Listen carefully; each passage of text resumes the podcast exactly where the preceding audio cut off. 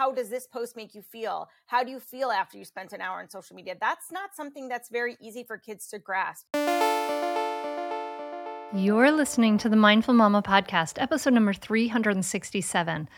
Today, we're talking about your kid's first phone with Catherine Pearlman.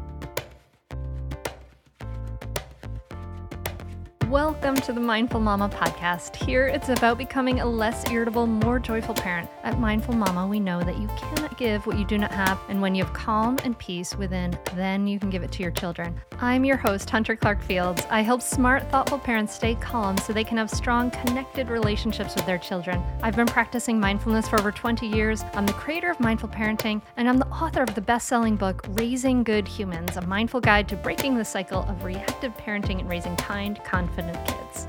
Hey, welcome back to the Mindful Mama podcast. If you haven't done it yet, please hit that subscribe button so you never miss an episode. And if you get something from this podcast, do you, do you get some value from it? Then please go do me a favor. Go over to Apple Podcasts, leave us a rating and review. It just helps the podcast grow more. And it takes like 30 seconds and it makes such a big difference. I truly, truly appreciate it. Now, I'm so excited for this episode because in just a moment, I'm going to be sitting down with Dr. Catherine Pearlman, a licensed clinical social worker, founder of the Family Coach, and author of the book First Phone. I love this book and I'm so excited about it. So, First Phone is a book that is for your kids. It's she speaks directly to 8 to 12 year old children about digital safety in this great manner that's playful, engaging and age appropriate. So, you know, we have a lot of discussions about technology, about cell phones, on the podcast. And the thing is, cell phones have become a fact of life with children as young as eight, yes, eight, getting their own devices. So even if your kid doesn't have a phone, your child will be around phones through their friends. So this is an incredible resource. This episode, we talk all about digital safety and, and how to navigate this digital world with our kids. And the book is so cool because it, it empowers kids to learn, to have their own resource. We're also going to talk about how we can make easy, quick fixes to help with some of those the most entrenched problems with cell phones. So I know you're going to love this episode and you are going to want to share it with all your friends. So join me at the table as I talk to Catherine Pearlman. Are you struggling with kids fighting, yelling, and more despite listening to the podcast and reading all the books? Parenting can be so overwhelming and exhausting. You know, I see you and I have something that will help. Mindful Parenting SOS.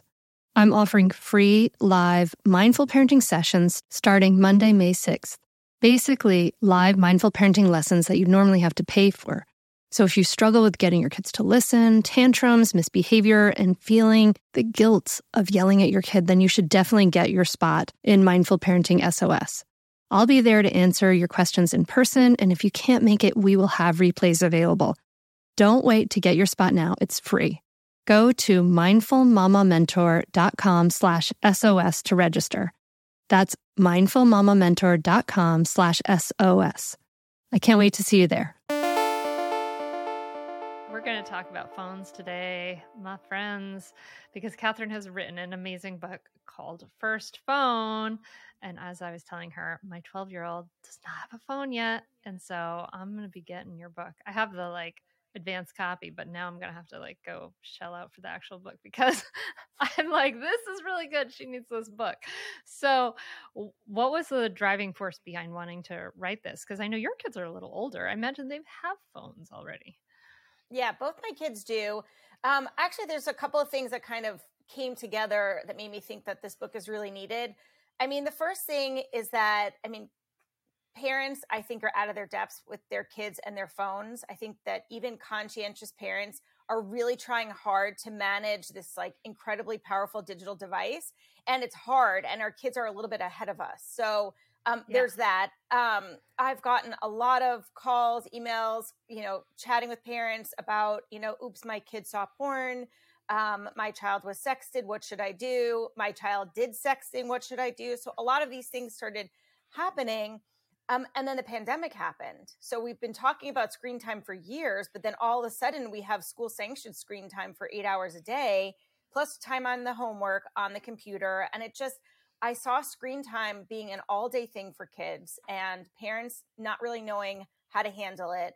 Um, and the truth is that kids are um, exposed even earlier than that. So, yeah, I just thought like we need to teach kids for themselves how to make good decisions because I don't think parents can always be with their kids when they have a digital device near them. So even if your kid doesn't have a digital device, they're on the bus with a kid who's had a cell phone for 3 years and maybe those parents aren't as savvy in terms of, you know, knowing how to put on protection. So your kid is sitting right next to that kid and that kid's like, "Hey, look at my phone." And your kid is like, "Great." So, you know, even with our best intentions, I think that kids are getting access and so it's really important to teach kids for themselves to make good decisions. Yeah, that's an incredibly important point because I know that, you know, here on the Mindful Mama podcast, we've talked about screen time in so many different ways. And we have people advocate like really, you know, we've we've had guests who advocate delaying screen time for a long time. But you're right, like this this is just in the culture. Like this is around our kids. It's everywhere. You know, you know, Sora may not have a phone yet, but like she's had friends who had have had phones since they were eight years old. You know, so it's uh and then you know we want to teach them these habits but then also like adults get sucked into you know we can't always model the right things like adults get sucked into bad habits. I mean i sometimes i get frustrated around some of my friends because i'm like put the phone down. You know no you don't have to pull it out and show me the exact thing. Like we could just talk about this thing right? But like we get sucked into the whole thing too. So i think that's such an important point like yeah we need to be you know something that is directed right to kids and so what kind of age range do you see my first phone kind of being for? Because it's interesting because it's I, I, think for for sora you know maybe she i think it seems probably directed to someone a little bit younger than her. So um the age range of my mind is honestly between 8 and 13 and there are five kids that are profiled in the book. They're not real kids. They're um, you know conglomerate kids and um, they are you know in the age that age range with some a lot most of the kids 11 or 12 in the book. So it really does speak to older kids but i know that some younger kids are getting their phone 8 and 9 so i do have a couple of kids that are younger. So it's really in that age range um, and trying to be broad for them. And i've even had adults read the book and we're like i actually learned something. And for me even writing yeah. the book i feel like i learned something. So even up to 13 i think that kids will feel like it's speaking directly to them Okay, so dear listener, let me just like describe it for you. Like, First Phone is great, has these kids, they talk to each other, they have conversations with each other. There's like great graphics, great illustrations, like on every page, which I know my child will love because she loves graphic novels. You know, even if you're a big reader, it always helps to have all these like fun you know graphics that take like a challenging and and heavy topic um and make it interesting and and you do make like things interesting by like making having different things and then having the kids sort of like you know chime in on the their own way which is really cool. Um all right so i've i've raved on about your book enough but let's talk about some of the stuff inside the book right? So what are the things that kids need to know about before having a first phone. Like we don't want to just give them these devices and be like, "Okay, bye-bye, have fun," right? Like what are some of the things that we as parents need to set up before eh, you know, eh, how walk us through this. What do we do before the first phone? So I think a lot of parents you know think they're going to talk to their kids about phone safety they're going to maybe do a phone contract and then they're going to give the kid the phone and that's the end of it. I think that parents have to realize and then express to their children that digital education is a lifelong process. You know, we are still learning as adults and children need to realize that things change and there's constantly learning and adapting that happens. And also that mistakes happen. You know, I have a whole chapter in the book about mistakes because, mm-hmm. you know, it's unrealistic to think that our kids aren't going to make mistakes. Again, I know adults who click on scams or get sucked into things that they probably shouldn't. And so we should let our kids know ahead of time I know you're going to make a mistake. You're going to make lots of mistakes. That is okay. I'm here to talk to you about it. I'm here to learn with you and support you. Um, so I think that that's also really important. And to, you know, plan on having ongoing dialogues with your kids. And then the last thing I think that's really important before the phone is to talk about what self care is and then how your child will know when they really need self care as it relates to their digital device. Because what we're learning is that these devices cause us to feel all kinds of things angry, sad, depressed, anxious. Um, social media has a lot to do with that. Notifications has a lot to do with that. And we have to start talking to kids in general, as I know you have for many years, about, you know, being mindful about your emotions, about how this device makes you feel, eh, checking in with yourself, and then how are we going to manage that? How are we going to, what's our plan for our self care, and how do we reevaluate that over time? Parenting can be loud, stressful, and rough some days. And we want to be able to go to bed and take care of ourselves in a really beautiful way. And that's why I love that Cozy Earth is a sponsor of the podcast. Cozy Earth offers bedding products that will transform your sleep. The bedding is temperature regulating, which is like a huge sleep benefit, has superior softness, incredible fabric, and incredibly high quality. All the products come with a 10 year warranty. Truly, incorporating Cozy Earth products into your self care routine can enhance your sleep quality and your overall wellness. You deserve to treat yourself to the ultimate in comfort and indulgence after all the day's craziness of parenting with Cozy Earth bedding and sleepwear. And it's a way to prioritize your self care and sleep health. You deserve it. And here's an exclusive Mother's Day offer just for our listeners. Use the code MINDFUL35 for 35% off. That's awesome at cozyearth.com. That's coupon code MINDFUL35 for 35% off at cozyearth.com. I want to tell you about a great podcast that you should check out, especially if you ever deal with any school system, which you probably do. It's called Understood Explains. This season of the show is hosted by teacher and special education expert Juliana Urtubey, and it's all about how to navigate individual education plans, also known as IEPs. And this season of Understood Explains covers topics like how to tell if your child needs an IEP and busts common myths about special education. So I checked out the episode on the difference between IEPs and 504 plans because my daughter Maggie uses a 504 plan and it was really, really helpful. It went over all the differences, which one's better, how to get them, different myths and what your rights are, all kinds of different things that you should understand if your child may need extra help in education through an IEP or a 504 plan. The tone is super helpful, friendly, and smart. I highly recommend you check it out. To listen to Understood Explains, just search for Understood Explains in your podcast app. That's it. Understood Explains.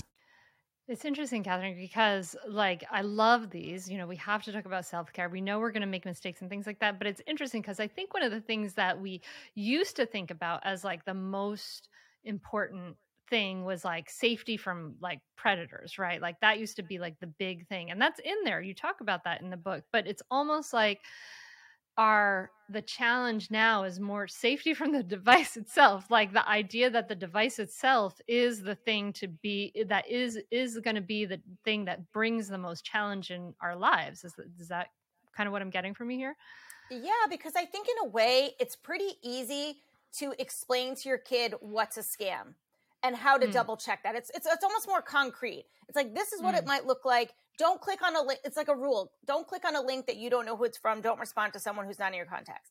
It's very concrete.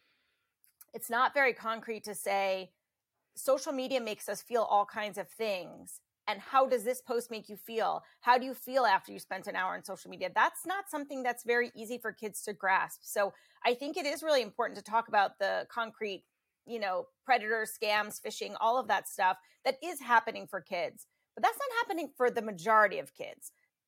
The majority of kids, though, are experiencing a lot of anxiety, depression, um, and all kinds of uh, negative outcomes lack of sleep, you know, lack of um, attention at school because of this cell phone. So I think we have to shift our attention and also do that other stuff, but realize, you know, they learn that pretty quickly.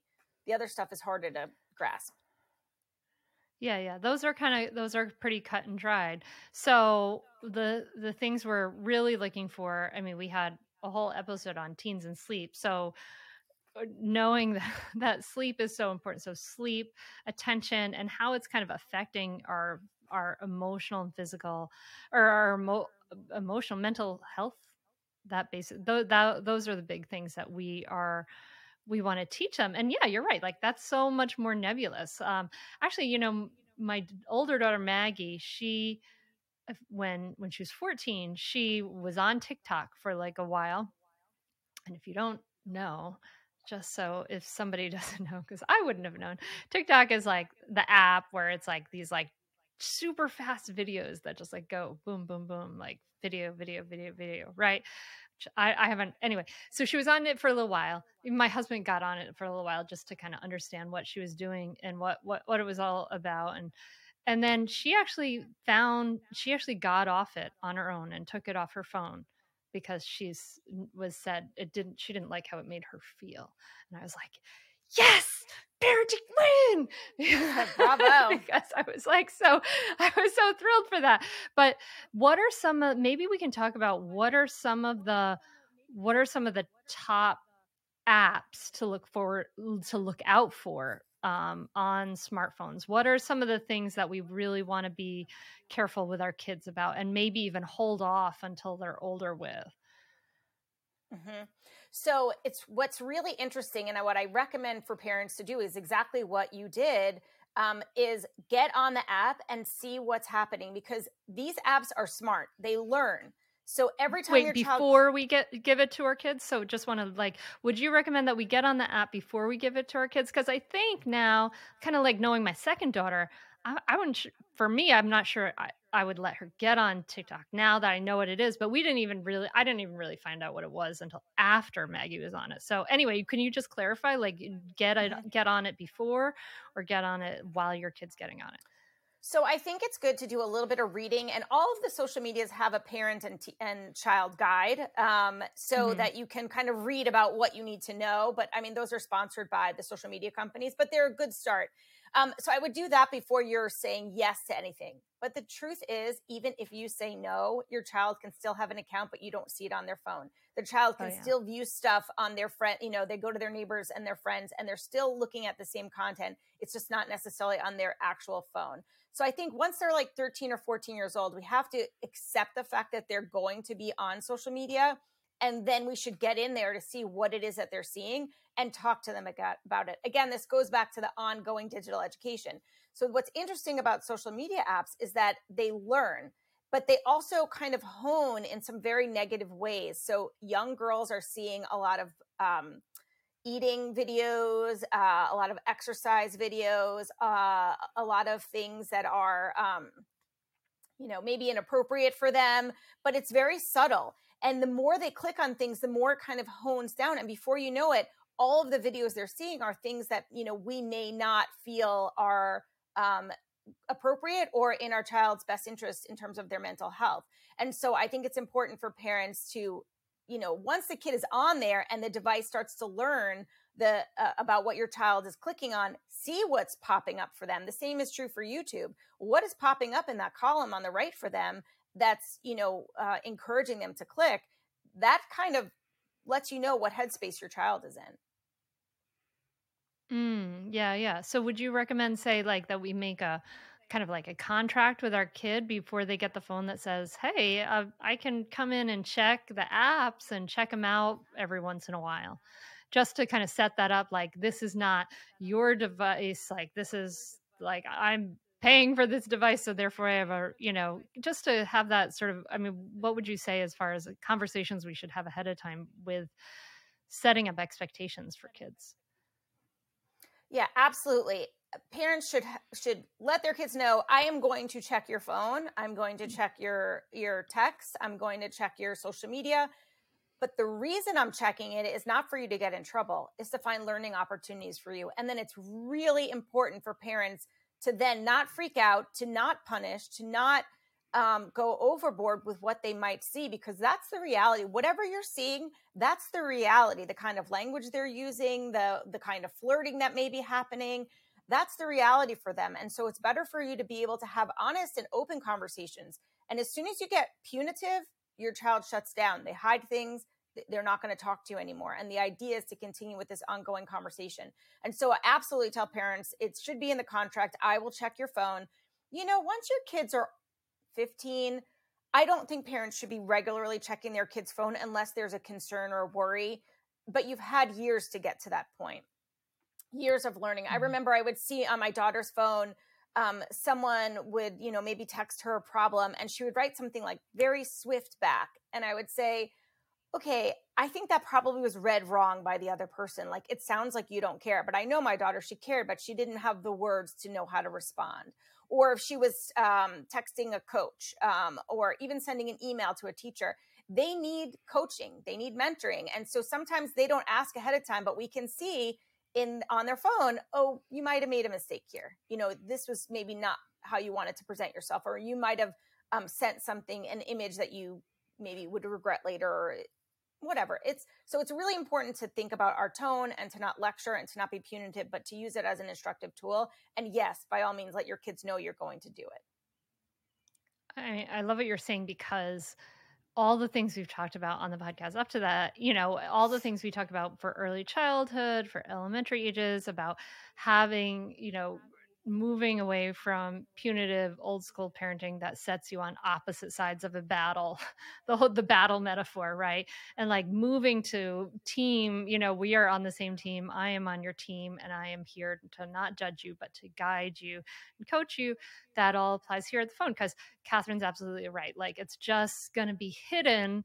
It's just going to be sneaked if it's if there are hard you know if you're making punishments around stuff um, and what I'm seeing with my girls is, or with Maggie who has the phone, is that I'll, I'll, I'll, we get a lot of consultation on how to, how to say this or that. You know, we mm-hmm. talk about how how to word this kind of thing or that. And it's funny. Have you noticed the there there's a whole thing where like this the the younger generation that, that has phones they think that punctuation is rude like periods like they think if you put out a period at the end of a sentence, like you're be- it's like too strong language. And I was like, what?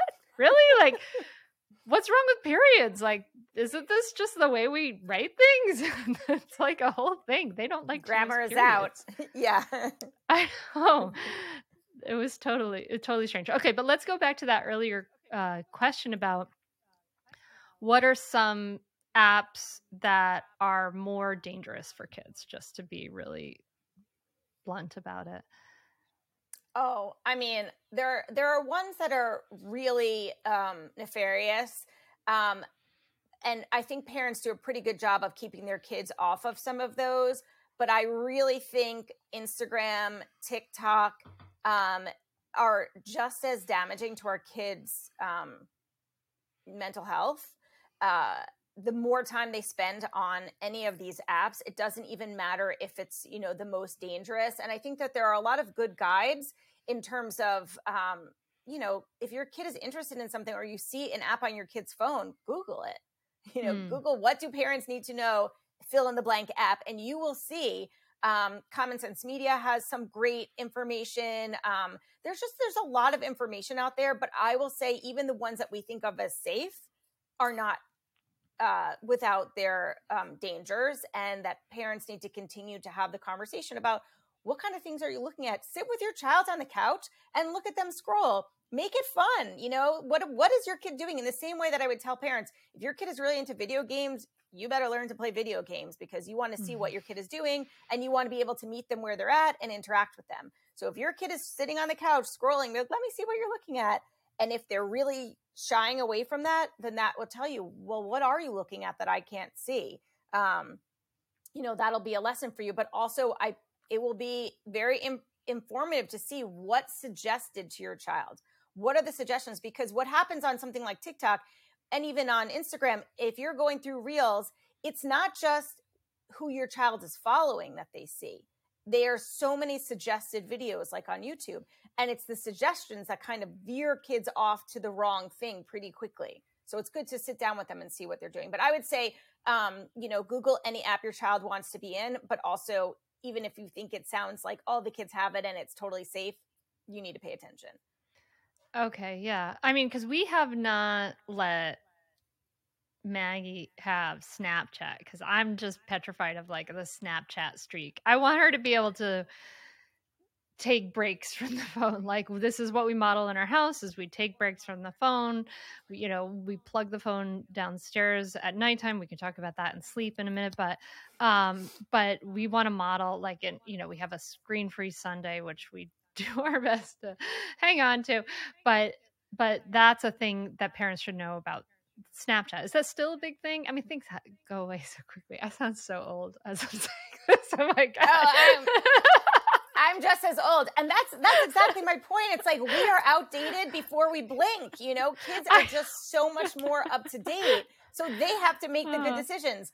Um, you know, I don't think Snapchat is at, outdated. In fact, kids are not texting, they're they're doing messaging on Snapchat. So it's like you think your kid isn't texting, you don't see any text, you're looking for text, they're not there. That's because they're communicating within the app on Snapchat. Um, and after Snapchat, it'll be something else. By the time you catch up with Snapchat, it'll be something else because they know their parents. Yeah, yeah. Checking. I think Maggie's into um, Discord. disappear pretty quickly. Discord's like and a communication so, um, app, right? You know, I have the same fears, but one thing that I would recommend as your kids get to the older teen years is to give them these apps because they're going to do it anyway, but do it with supervision. Hmm. Let them have the app, but have a learning period, have a discussion period. Show it to me. Let's learn it together. What are you seeing? What are you being approached by? Who is messaging you? Another thing like that is Discord. You know, yeah, um, yeah, that's what I was just saying. Maggie's into Discord because she talks about Minecraft stuff and friends with on Discord, and that's like a whole communication thing. So tell me about it because I don't really know a lot about it okay, so Discord started as sort of like chatting within video games. And during mm. the pandemic, my son would be in class and also on Discord, um, chatting with all his friends. And in the beginning, I was very much against it. I'm like, you have to close this, you have to be in school. Um, but then I realized like there is no socialization. Like that is how they are socializing. They're socializing within Discord. Kids are not hanging out after school anymore. They're not talking on the phone. They're communicating through apps. Um, and discord has all these like kind of chat rooms and based on your interest so on minecraft let's say uh, and the thing is it may be their friends or there may be other people that are strangers in those chat rooms and one of the things that i think is important is to explain to kids sometimes someone acts like a kid talks like a kid seems just like a kid but it is an adult predator who spends a year making friends with you only to ask you a year later send them a picture would you like to meet up? You know all these things that they're very invested. They take years. It's not like they just show up in the discord and like hey send me a naked picture. It doesn't work like that. So sometimes people aren't who they are they seem. So there's a difference between our friends in real life and our friends on discord. And even discord which seems just like a fun chatting app has you know predators in there as well embedded. So um, you know, just having some basic safety rules with your kids when communicating online about like not sharing your personal information, um, being mindful that not everybody is who they seem, um, you know, just being thoughtful about what you're saying in these rooms. And you get, they get very relaxed because they've been chatting and these people seem like friends and some of their real friends are interspersed with those friends. So mm. uh, hmm. it's a very unusual community, but uh, lots of not so great stuff is happening on Discord, but also lots of great stuff is happening on Discord. So again, it's important to let your kid have it, but be mindful and be involved. Yeah, like Discord is like a New York City street or something. But like, but you can't tell who's who's who. And this is why, dear listener, I cannot recommend Catherine's book en- enough, First Phone, because y- we're probably going to forget some of the things that we want to tell our kids and and go over with our kids. And just like talking about sexuality and and you know all that stuff like it should be an ongoing conversation and a reference is really great to have. It's great for kids to just look it up on their own and then they feel that sense of autonomy and ownership and responsibility a little bit more than if it's just coming from mom or dad if they have some resistance to things that are coming from mom or dad you know if it can be a, a something that's right there in the house um, which is hopefully and and there's all kinds of great tips on all the things that your kids need to know like how to make a good password and how to you know all the things that you know that you you do need to know all those like basic things but also like uh, how do you take care of yourself in in these things uh, have you have you had any feedback to yours thus from kids to your self-care uh, maybe specifically to that self-care chapter have you uh, have you heard anything from that so I've only had a few kid readers so far because the book isn't out. Um, by the time Mhm. this airs, the book will be out, but it hasn't been out yet. Um, and I think it's something kids are craving. They're Mm. asking for it. That parents need to work more to provide, like, you know, screen-free times of the day and um, set rules in the house. I mean, we haven't talked about it, but I'm very firm on no phones or electronic devices in the bedrooms. Um, and Mm. Parents are very afraid of uh, putting that into practice because they think their kids will really uh, rebel against it and it'll be so hard to enforce. But what I have found when it's a non negotiable, kids love it. They love having time where it's like they know they don't have to argue with you. They just put the phones away and they have their break, a social break. I remember my daughter used to tell her friends, like, I put my phone away at 10. So do not text me anything like important or scary or anxiety producing at 9:30 because I have put my phone down at 10 and she had such a relief having a break from her social life. Um, so I think Mm. kids are craving the self-care honestly. it's almost like the boundaries you know where permissive parenting like we know that being too permissive leads the research shows that leads to kids who feel like they're sometimes not cared for right if if we're too Yeah. permissive you know if we aren't holding those boundaries and our, our phone the phones you know it's the same thing for that and those are uh, okay so house rules we have and and that's a rule in our house that we have like that all our phones are plugged in downstairs and um, for a while, I gave myself an exception to that rule because my phone was my alarm clock and it was on the other side of a long room away from my bed. But man, did I get called out on that. And you cannot, you, you know, our kids uh, are not going to let us not walk the talk. So even if you're listening to this way before you uh, give your kid a phone, like maybe you have a younger kid, start it now. Start the thing, the habits that you want your 12 year old, your 13 year old who's having a phone to have. And one of those can be like, get just buy an alarm clock for your room for your room and it's such a good it's so much better for us to not like pick up you know turn a roll over from sleep and pick up the phone but to have it to be downstairs to have some other things we do before we pick up the phone is a really really healthy habit. So um yeah let's talk about rules in the house and sleep. Are there any rules in the other rules in the house that you recommend that we missed Um, so obviously keeping everything out of the bedroom at night, um, turning off everything an hour before bed, you know, just to really have time to prepare for sleep and power down. Um, no phones during meals.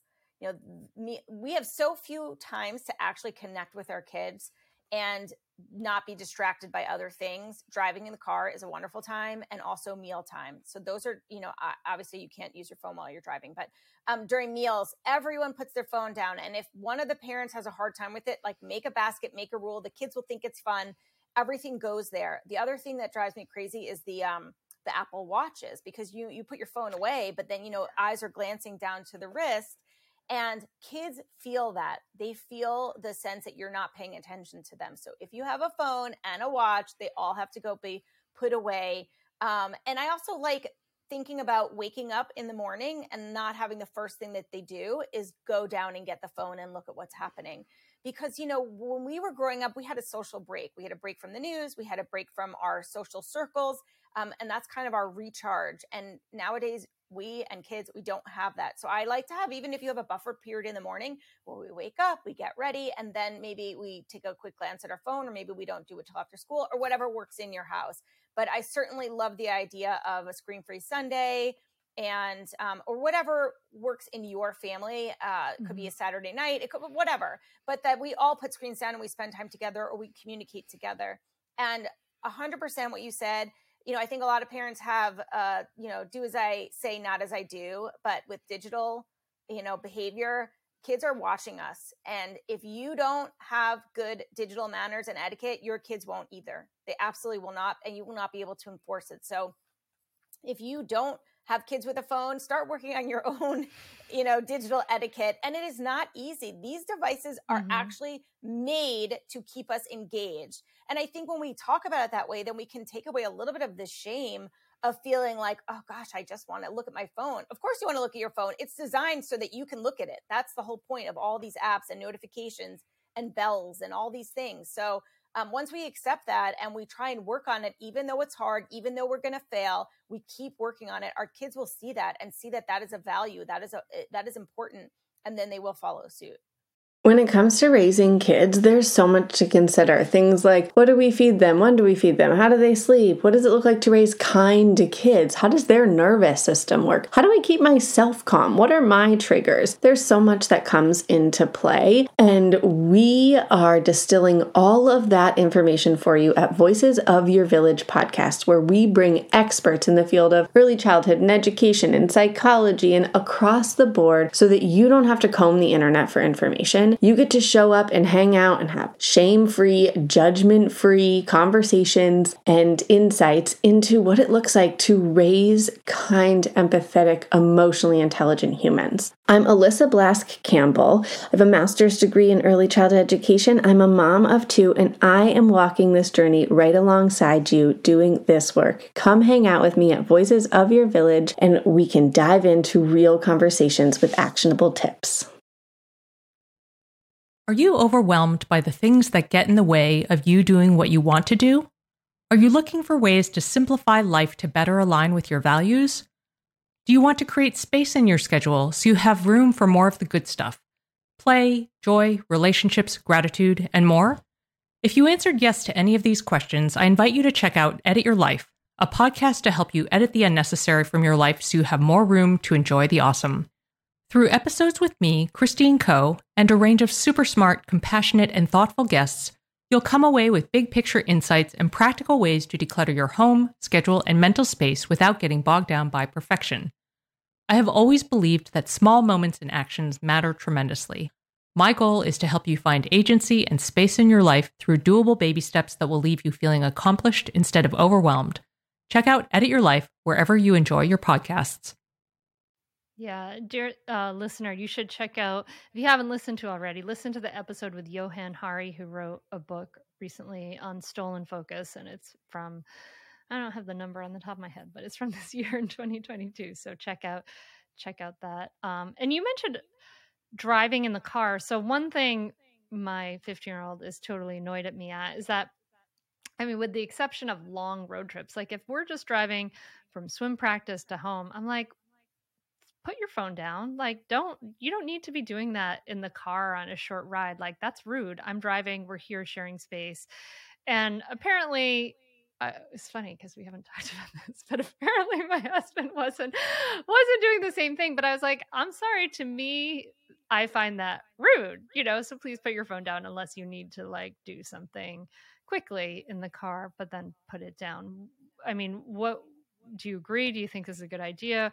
What should be the car etiquette? Because I can't imagine her like I would just feel so embarrassed if my child got in a car with some other person and immediately started like scrolling, I don't know, Instagram or something. I'd be like, oh my God, raised a degenerate. um, well, we're all raising degenerates because even if that's the rule in your car, she's still going to go in someone else's car and do it because that's normative. Honestly, that is what they're doing. Yeah. But I love the rule of no screens in the car with you because, again, driving in the car is one of the best places to talk to your kids. Mm-hmm. You're not mm-hmm. looking at each other, there's no pressure, things are going on and moving around you. Um, so it is a sacred space to me to, to meet my kids where they're at. And so I love the idea of, you know, no scrolling. If you have to send a text or make a call, that's, of course, mm-hmm. go ahead. Uh, and you're listening and being part of that process. Um, but yeah, there's no reason that we need to scroll and, you know, divert our attention uh, in the car while they're sitting with you. So I, I support that. All right, cool. You join me, dear listener. We'll be the we'll, we'll fight fight the suction of our, our our kids' attention away into the boxes. Okay sleep we know there's so many factors going against our kids sleep by the time they yeah. get to this age like 11 12 they need like 10 hours of sleep like high school students they need nine hours of sleep and at least my daughter's high school she goes to the local public high school it starts at a ridiculously early time in the morning and you know her circadian rhythms it's all stacked up against her anyway yeah. uh, what do you so you write about sleep in here what what should be our conversations about sleep with our kids? So first is just how important sleep is you know i think mm.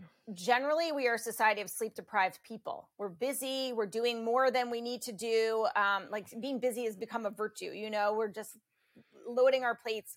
And um, our kids are also really busy and also not getting the sleep they need. And so even before screens and cell phones, we know the downsides of not getting enough sleep, you know, and especially in young people, in teens, not getting enough sleep, which is, you know, nine, ten hours is, um, you know, a rise in depression and anxiety, which I'll talk a little bit about why that's sort of skyrocketed. And also um, a loss of attention, loss of memory, grades go down, uh, lower coping skills, a, a, whole host of things, and including you know problematic eating, um, just a lot of negative side effects to just not getting enough sleep. So what happens to teens is that you know around 2012 to 2017 the majority of teens started getting cell phones. And at the same time the mental health crisis for teens also went up. And so that's a correlation. It's not that we can say that the cell phone is causing these things but what we do know is more kids have cell phones, smartphones, and the majority of those kids are sleeping with their cell phones. And about 30% of the kids that are sleeping with their cell phones are sleeping with them on their pillow. Oh so, oh what happens when the kid has their phone, especially on their pillow, is they are texting, they are looking at notifications, they are, you know, involved in their peer group all night long. So they have interrupted sleep on top of not getting enough full sleep. And so if we put all the information together, we don't have a conclusive study to say cell phone is doing this, but we have a lot of the pieces that we can put together to say kids are not getting enough sleep. There are dire consequences, and their phones have a lot to do with it. So um, I think it's the most easiest, smallest, quickest fix is just to keep them out of the bedroom. That alone can improve sleep can improve mood, can improve focus, can improve grades, can improve social skills. All these things can happen just by keeping it out. So that's a super easy fix to me. Um, and I actually was laughing when you said about the alarm clock. I just was like making promotional things for the book, and I made a sticker that basically said like "buy an alarm clock" um, because it's the most common thing I hear, and it's it's valid. I get it but that's an easy fix. So um, mm-hmm. we know that our kids are suffering. Um, it's not okay, and this is one thing as parents we can really do to make a difference is keep those phones out of the bedroom. Yeah, that's got to be in the contract from the beginning. Like this this thing gets plugged in downstairs every night. Yeah, we we talk about that a lot. Um, but I also want to say if you didn't have that rule, or somehow you did and things changed, something happened with the pandemic, or you went on vacation and the phones were in the room and you came home, like you can change that rule at any time. You can have mm. a 16 year old and you say, the rules are changing and this is non negotiable. And this goes back to my first book of Ignore It. You're going to hear all kinds of flack. Your kid is going to be very, very angry. But after three days of non negotiable, it's over your kid accepts it and you can make that change. So even if you didn't do it, it's not all lost. You can make that change at any time. Just make it a non negotiable and that's it. Okay. All right. Cool. Um, oh, I think this is so, so helpful. Um, I don't know. I'm trying to think like, is it, you know, we, you, we talked about the rise in anxiety and depression. I mean, I guess these are things we want to talk to our kids about too, like like in and even that correlation between the phones and the rise in anxiety and depression and some of the ways that it adds to it, right? Like I mean, I guess the ways that adds to it are the sleep factor, are the comparison factor, you know, what are some of the simple maybe what are some of the talking points that we want to just give to our kids in that conversation? Well, I think because so many kids are anxious and depressed, that it almost is normal. Like if you actually hear how mm-hmm. teens talk to each other, it is not abnormal for any given teen to know somebody who is basically crying for help um, in a Instagram story or on a Snapchat post or something, um, or to have somebody who was um, so depressed that they had to um, go into residential treatment. Like this is the norm. But I think because it's the norm, kids think like it's no big deal or there's nothing we can do about it. And I think it's really mm. important for parents to say, this does not have to be the norm. Like you living with this kind of anxiety where you don't feel comfortable going out in the world um, or communicating with people face to face, that is not have to be that way. And we can get help, we can get treatment. Um, so I do really recommend parents talk to their kids about what should be our mental health and what is our mental health and that difference, and then how we can address that um, by getting treatment.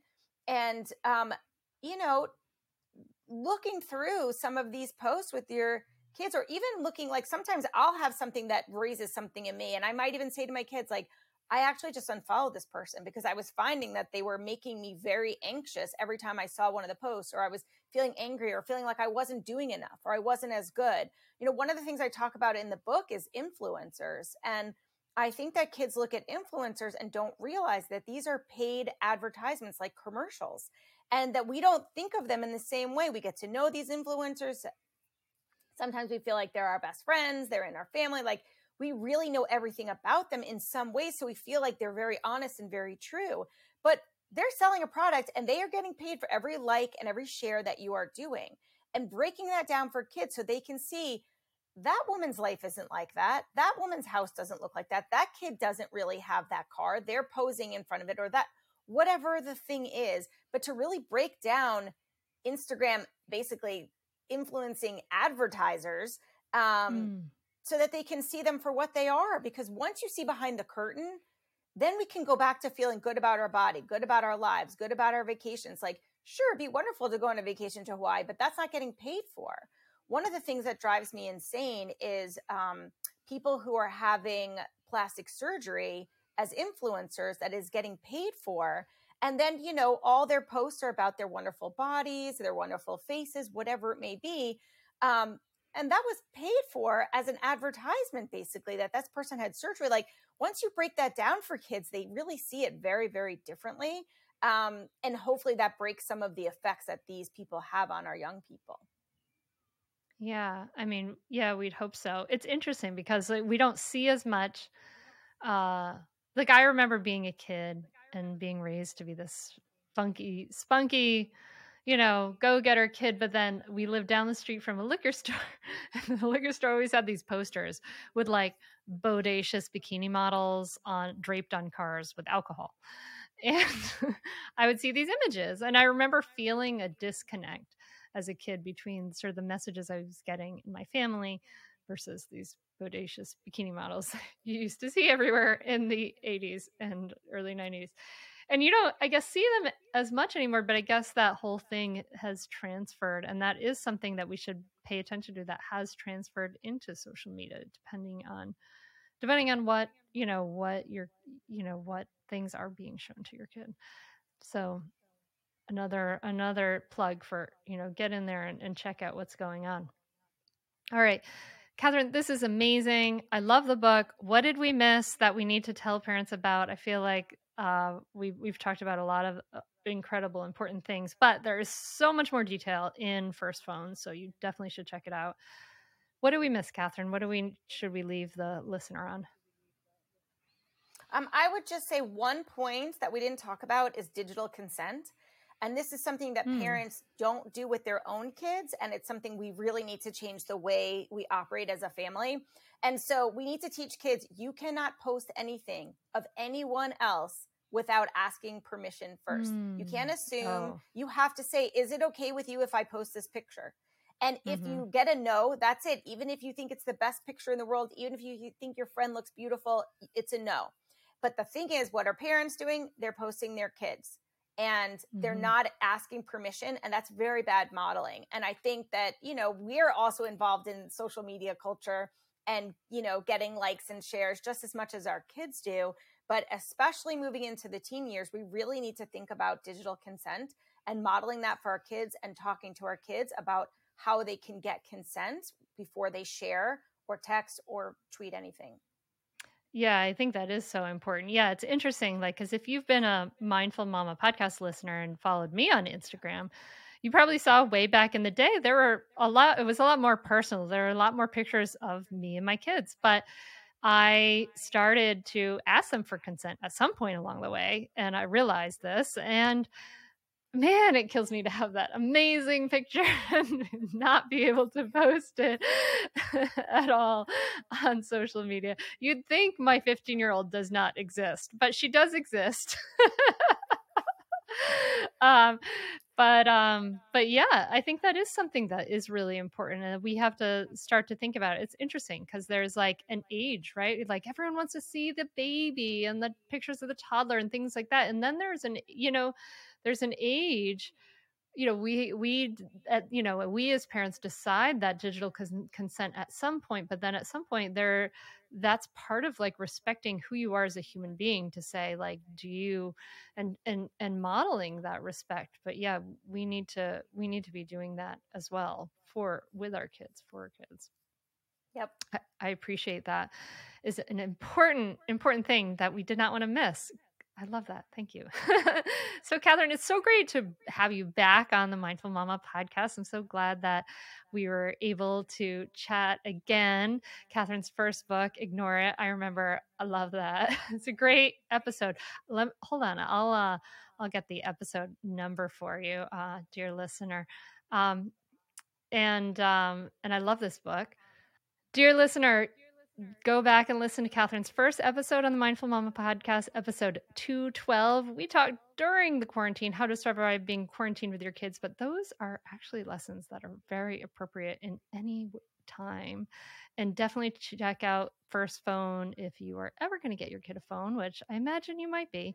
So, um, I, I love it. Like I said, I'll be getting my copy. Catherine, thank you so much for coming on the Mindful Mama podcast, for writing this book. I think it's so important, so empowering for kids and parents. It's great. Um, I appreciate you taking the effort and the time to come share this work with us here today. Thank you so much. I always love chatting with you. Appreciate it. Thanks so much for listening. What an awesome resource Catherine has made. I'm so excited about it. You should be too, and uh, I totally recommend it. Listen, if you love this episode, if you got something out of it, please do me a favor, take a screenshot of it and share it with your friends or and and share it with me on Instagram stories. Tag me in it at Mindful Mama Mentor and I we can I can see what your takeaways are there, which would be really really cool. I hope you've enjoyed this episode. I hope it's been helpful, and I'm wishing you a great week, my friend. Thank you so much for listening. Thank you for being part of the Mindful Mama community. I appreciate your ears, and I'm I'm so glad to connect with you. So, wishing you peace and ease and those moments of real presence and beauty with your kids this week. Take care. Namaste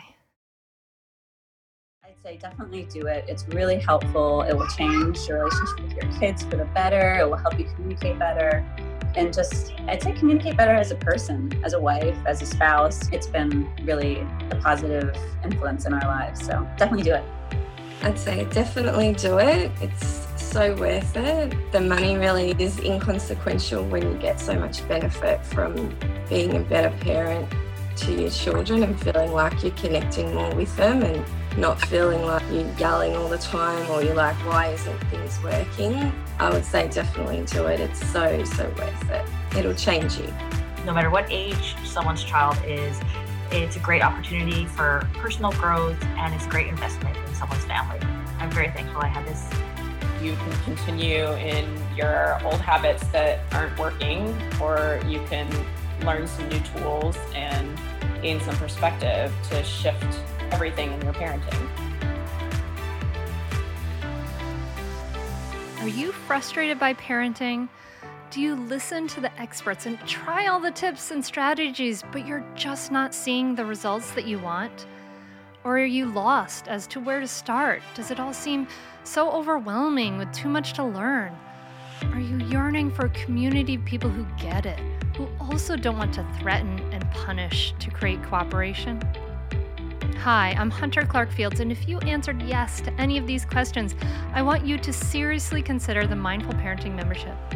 You'll be joining hundreds of members who have discovered the path of mindful parenting and now have confidence and clarity in their parenting.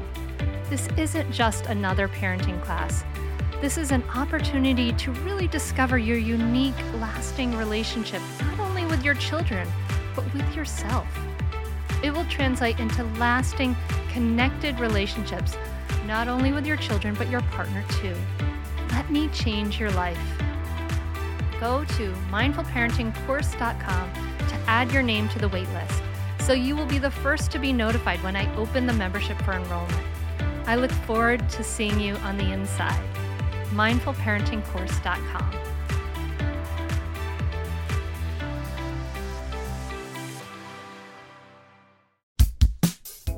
everybody! It's us, Blair and Molly, your old pals from Toddler Purgatory. Two moms who are also actors, who are also creative beings, who sometimes feel stuck. And this is our new podcast, Unsticking It with Blair and Molly. What happens when your creative spark just seems to disappear? Gone. Poof. Bye. See ya. What happens when life gets in the way of your creativity instead of nourishing it? That's what happened to Molly and me. We felt like the thing that drove us creatively stopped working and impending doom had in fact impended. Totally. So we decided to do something about it. And that was steal ideas about getting unstuck from the most creative people we can find. We talk to guests about how to break through the mucky, gluey, sticky wall that can get between you and your creativity. We hear about their journeys, their successes, their challenges, and even their bougie coffee shop orders. Mm-hmm. And we're not just talking Bob Ross type paint on paper artists here, though we talk to them too. We're talking to actors, creative directors, dancers, and people who are working hard to be their best creative selves in a world that can sometimes feel real uncreative. We all have something to teach each other, so let's steal their ideas together. Join us, won't you, as we deep dive into how to unstick ourselves from the life gunk that can get in the way of our creative freedom. Pandemics, school calendars, World events, lack of sleep. Oh, get out of their life gunk. and let's get back to your best creative self. Subscribe to Unsticking It with Blair and Molly. You're not going to want to miss an episode. Unsticking It with Blair and Molly because sometimes life sucks. Unsticking it.